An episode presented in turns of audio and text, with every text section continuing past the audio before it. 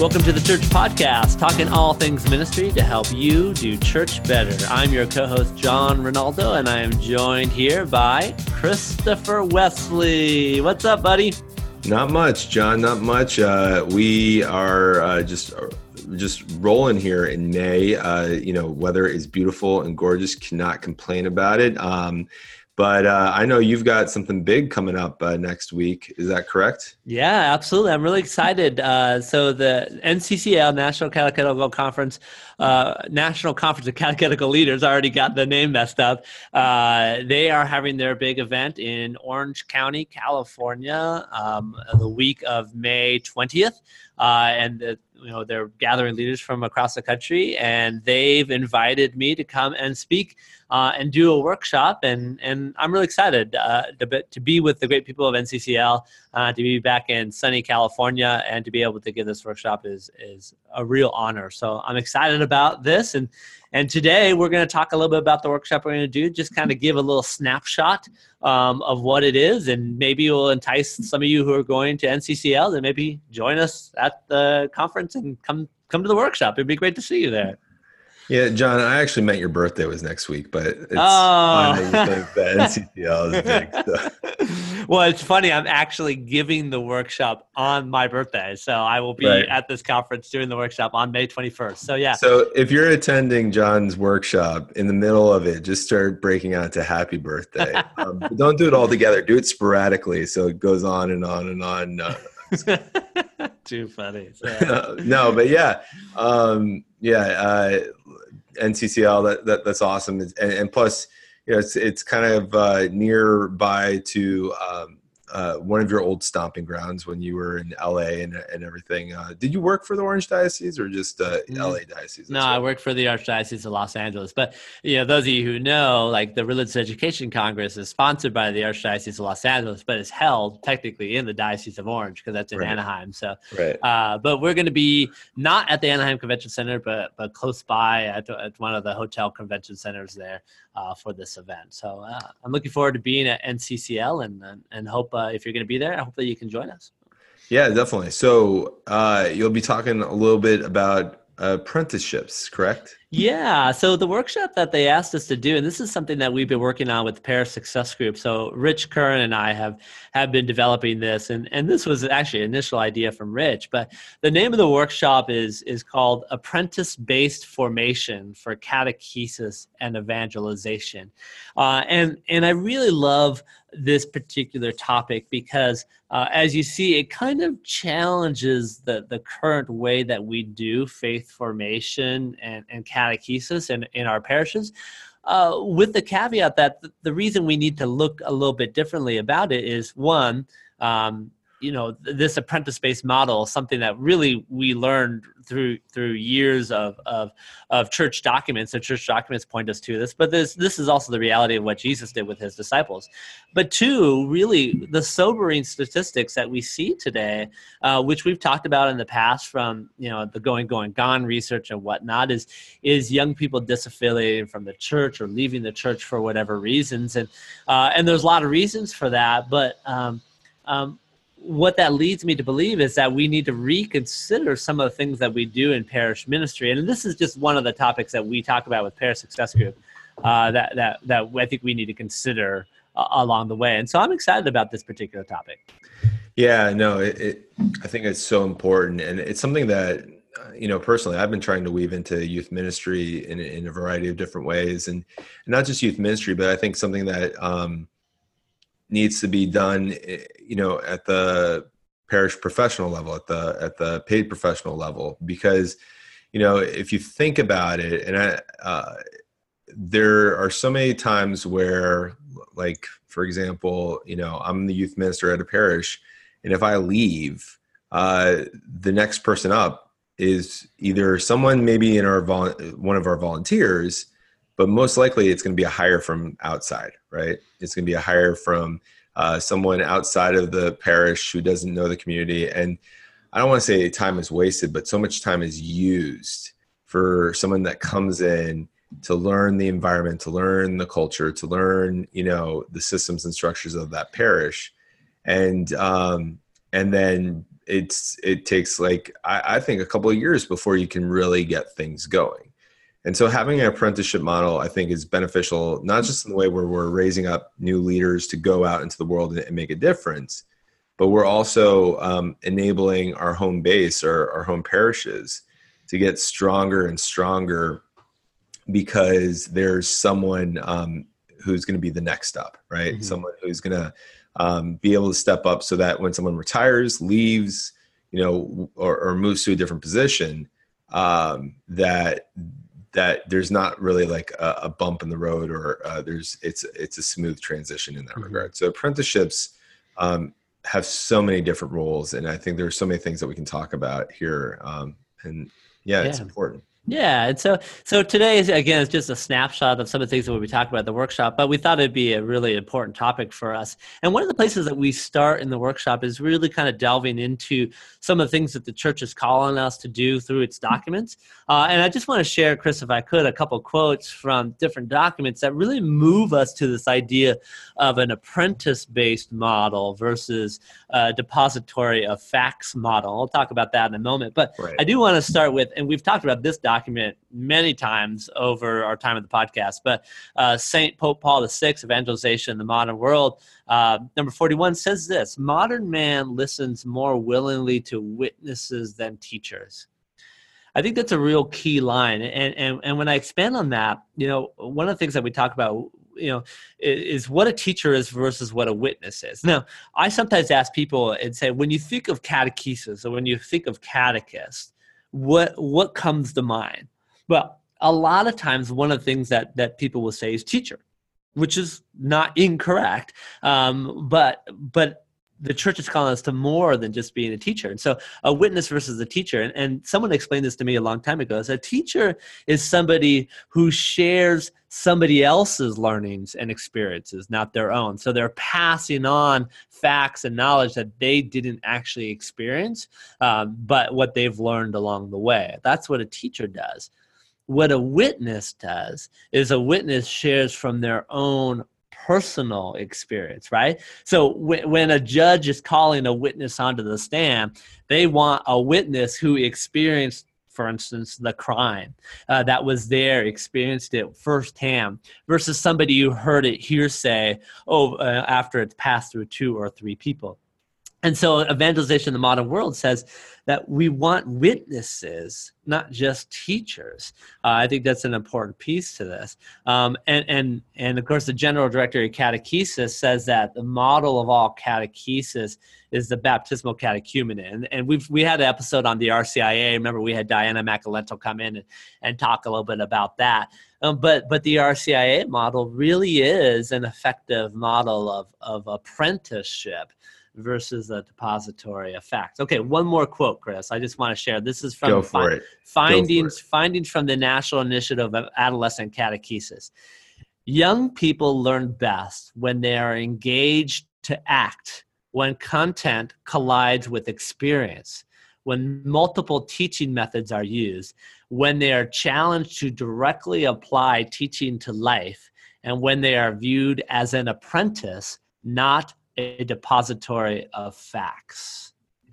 What I love about that particular line is that we're not just teaching stuff for the sake of teaching, but that it has relevancy. And that's a big word. It has relevancy in the lives of young people. And I think that's one of the things that's sometimes missing in our ministry is what we do in faith formation and youth ministry and catechesis. We fail sometimes to connect it to the relevant aspects of their own lives.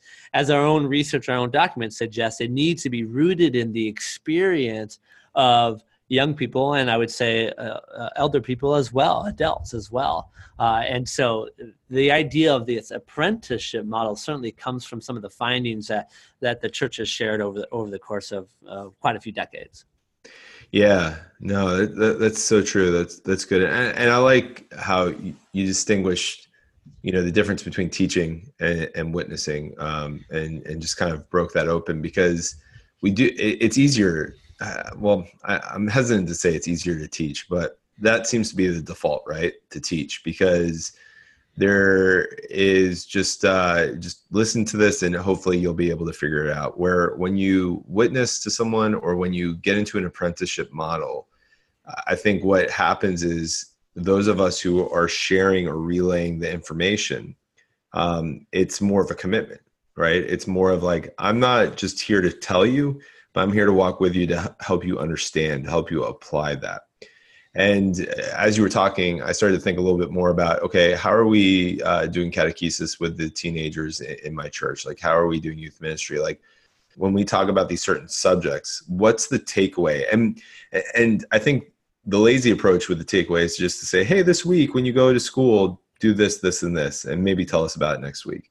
Where we have to be like more of, okay, this week, we want you to take this information, and this is what we're going to do to help you do this.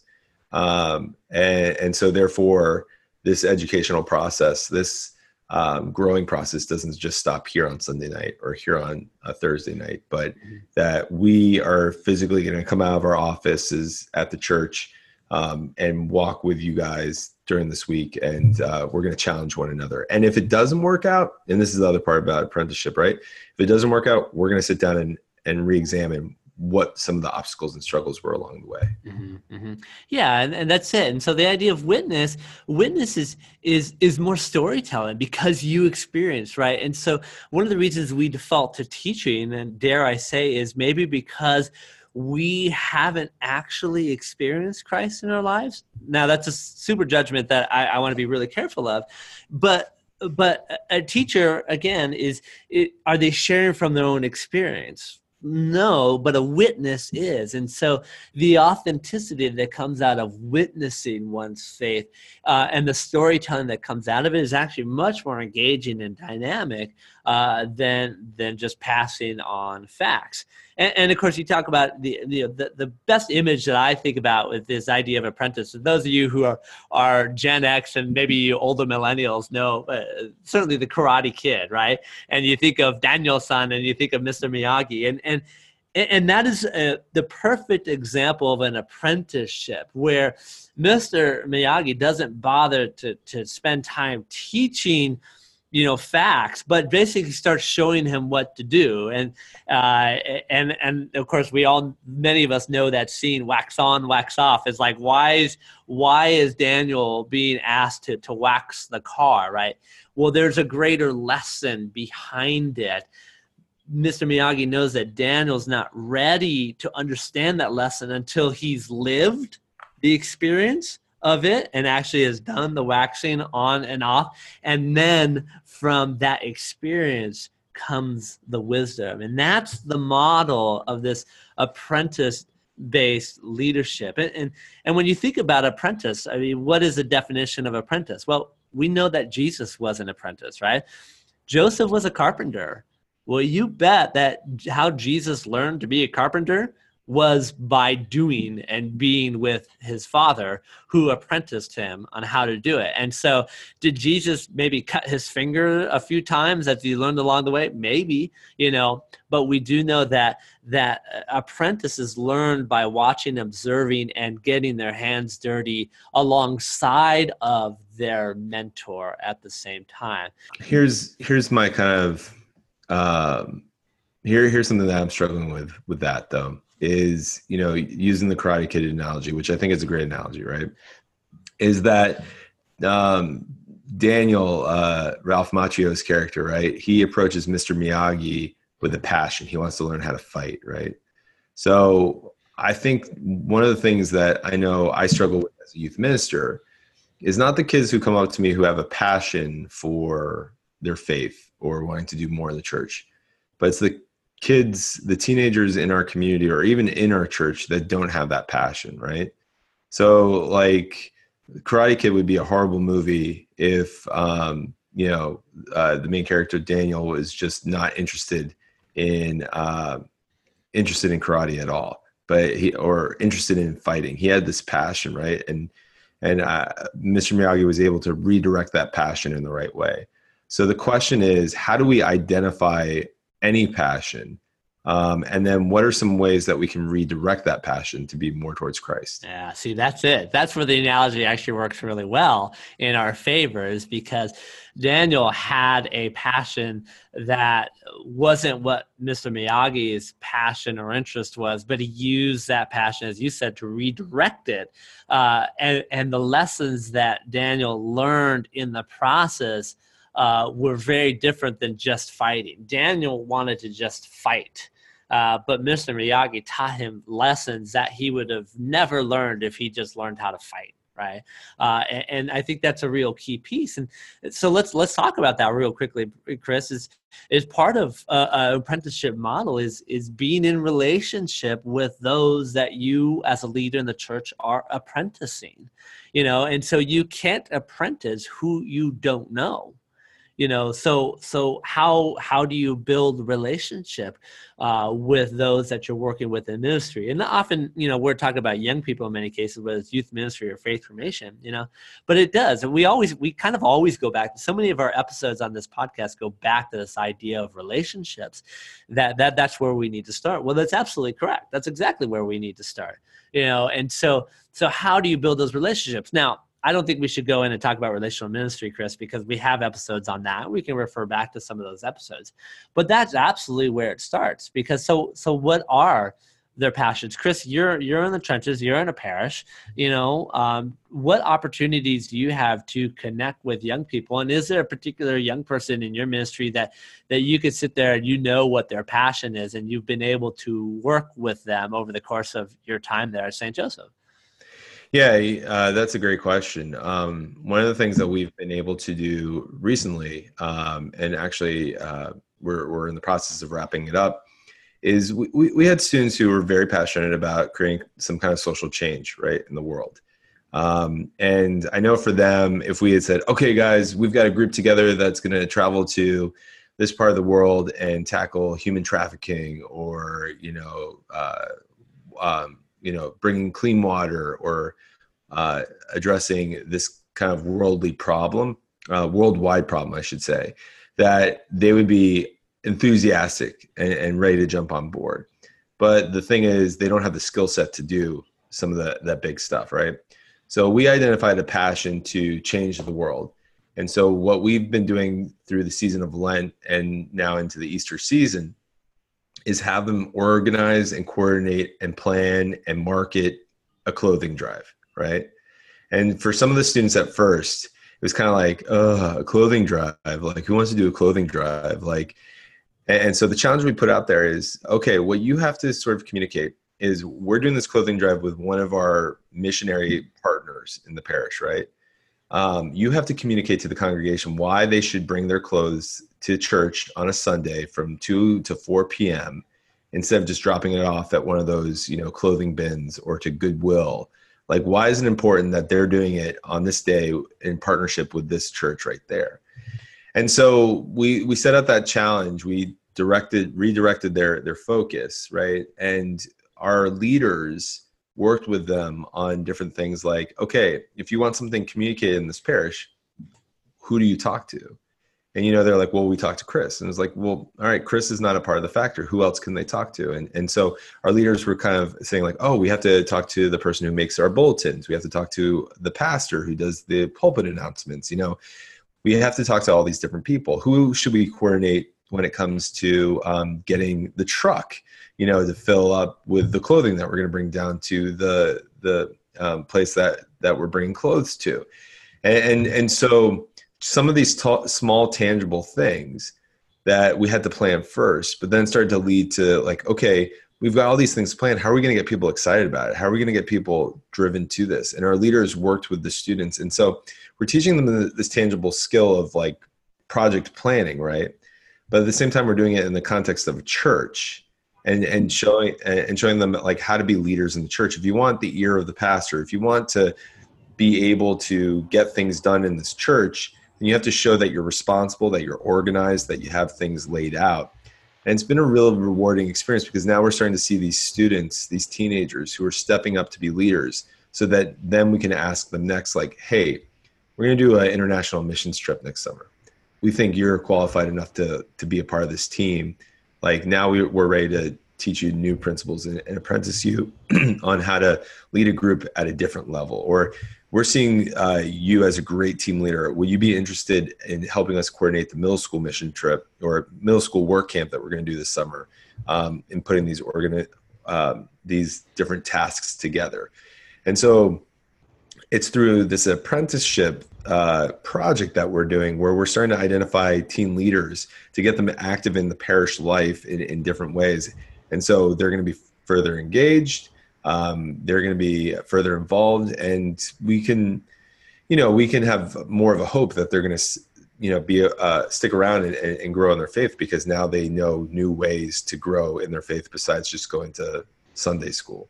Excellent, excellent. That is again, we didn't script that out. I just asked Chris a random question, but you articulated perfectly this idea of apprenticeship. So let's back up for a second. Is really the model of apprenticeships is there's three different levels. There's the novice, then there's the apprentice, and then there's the expert. So the novice is really like, let's ensure that the baby carpenter, for instance, has the basic skills to understand wood and the tools of carpentry and whatnot, and can be able to demonstrate understanding and can practice that in the classroom, right? So that's the novice, right? So, but the next piece now is the apprenticeship, is exactly what you said. Now let's focus on the skills to be mastered. Let's challenge their deeper learning. And it takes place in a live environment where they can accidentally cut off their finger as a carpenter, right? When they can fail, but fail in a safe way, in a safe place, because they're under the mentorship of the quote unquote expert. And then of course there's the expert level. Well, and just that, also it was telling them, making sure we were clear on the why and the what and the how, because as we were putting this project together, we were explaining to them, like, listen, and this was more reassurance for us as adults, like, listen, the worst case that happens in the world is the clothing center is not going to shut down if we don't provide clothes. People are not going to die. Like, the youth ministry is not going to shut down. We're just going to fail on this project, right? Like, we just won't have accomplished anything more, but we can put all those risks aside. So this is a low risk sort of project, right?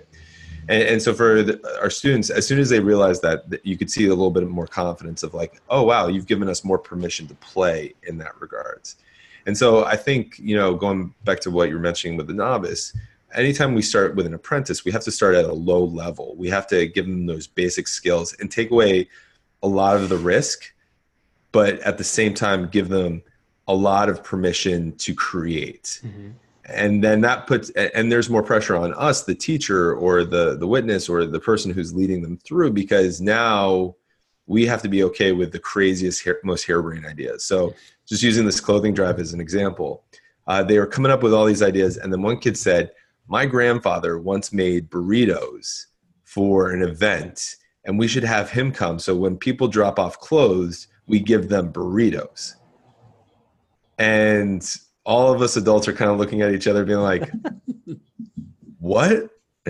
So I responded, I was like, okay, well, how much is that going to cost? Can we do that in our budget? And they're like, well, we'll charge for the burritos. And then someone's like, no, you don't want to charge, because then it's kind of weird. You're paying them to drop off, they're paying you to drop off their clothes and everything. And so they were like, all right, can you make the burritos for $1 burrito? Do we have that? And it worked in the budget. So at this clothing drive, not only are you rewarded from a tax standpoint and from a spiritual standpoint, but physically we will feed you for clothing other people. So, is it going to work? Is it what's going to come out of it? We don't know. And that's kind of the scary part when you are the mentor, right? When you are walking with these people.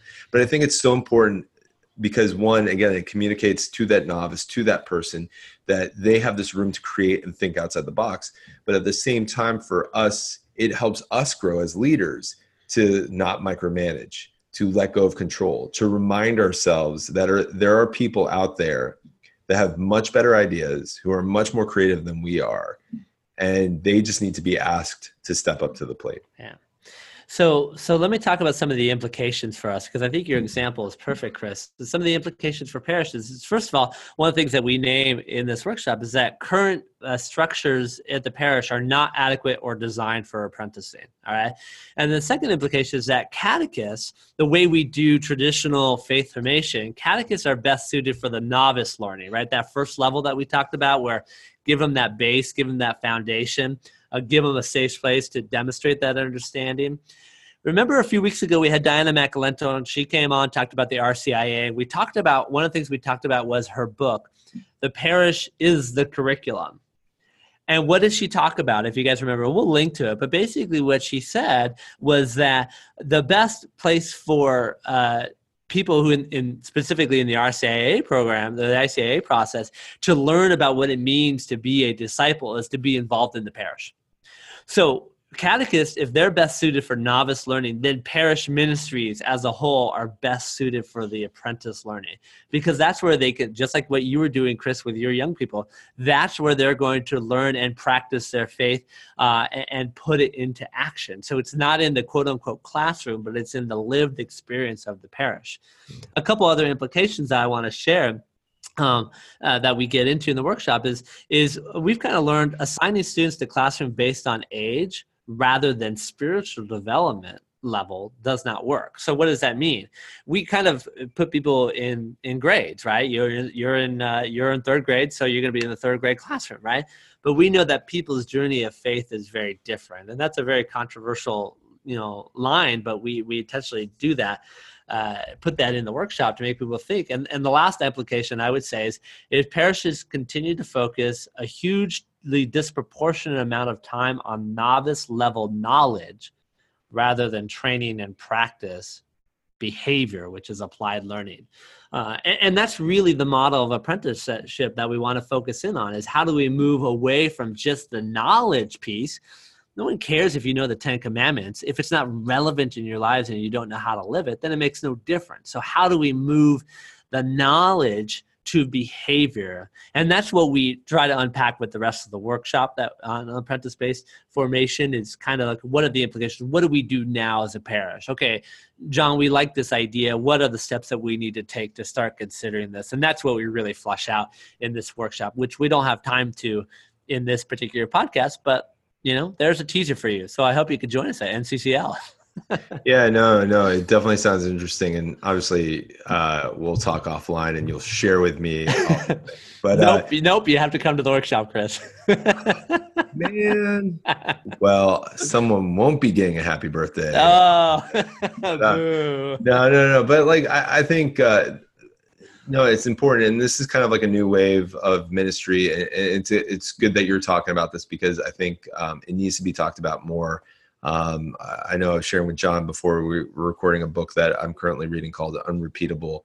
And it's talking about vocational learning in the church model. And that's written by Luke Burgess and Dr. Joshua Miller. Definitely worth a read. And I think, again, what's scary is about this sort of apprenticeship model is it's a change, right? It's a change from what used to work and used to be really good. And we know in our hearts it's not working as well as it once did. And it's going to cause a change, and it's going to cause us to not to look at numbers differently as well, right? Because to do a true apprentice, one of the reasons of the traditional teaching model works is you could have a group of 5 or you could have a group of 20 and you can teach, right? Because it's a one-way conversation. Apprenticeship is more of that relationship. There's more of stop and go. There's more of let's wait and reflect. Let's dive deeper into these challenges.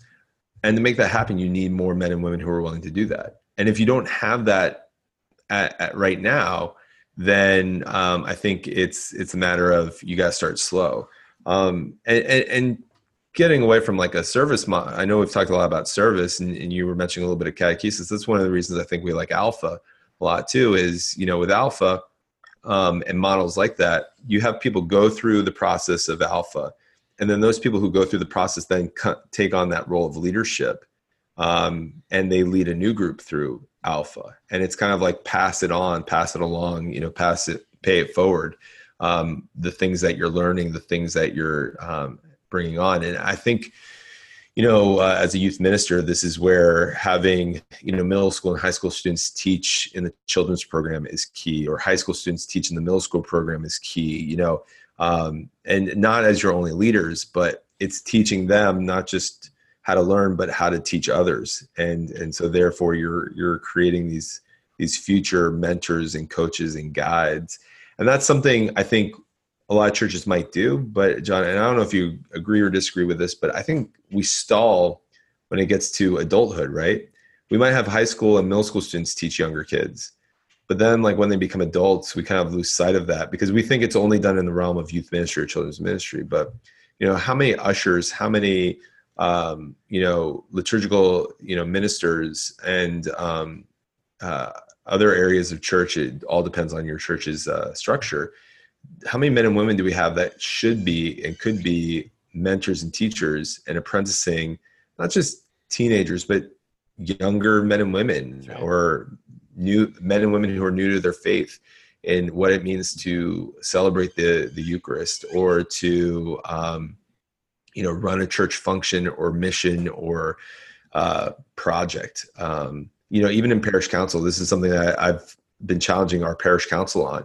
As I said, we need to have high school students on parish council, not as like representatives of the youth ministry, but as people that you are mentoring there so that they're learning what it means to be in parish council so that when they're 18, or whatever, they could lead from that level. Yeah. And that's exactly it. And it's not about you. It's not like you need more volunteers to make your ministry with young people work. It's you're feeding them into the life of the parish where you already have engaged people in the parish council or in liturgy or in faith formation or wherever else, that they become the quote unquote experts and the mentors who do the apprenticing along the way. And so that's the genius of this particular idea. And that's what part of what we need to do is create that lead in, that funnel into that novice learning, that very catechetical based learning, then into apprenticeship. And sooner rather than later, they don't need to wait until they have all their sacraments of initiation to be involved in this. Actually, it's better if we start getting them involved as appropriate and age based as possible before they receive all their sacraments of initiation. And certainly by confirmation, a lot of us do that at the high school age. They should be well engaged in the parish in lots of different places by that point. And that's what we're really talking about in this particular workshop. So I hope you can join us. If you're going to be at NCCL, you can find out more about this particular workshop and the conference. Just go to nccl.org and find out all the details there. Again, it's the week of May 20th. You can check out all the details there, registration, whatnot, especially those of you who are in the Southern California area. It's a hop, skip, and jump away, so come and join us. But yeah, all the details are at nccl.org, and I hope you can join me there. Would love to see you. And if you heard this podcast, and attend the workshop, come and connect with me and say hi, because I want to know who's listening to the podcast so I can have more faces to think about as we record these episodes. So please come say hi, especially if you listen to this episode.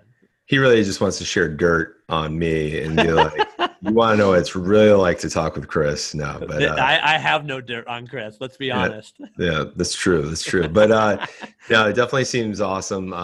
Sad that I'm going to miss it, especially since it's in Southern California. There's no reason why people shouldn't try to make it out, especially if you've never made it out before. This isn't just something that John's talking about at this conference. It's kind of what our lives are focused around with Marathon Youth Ministry.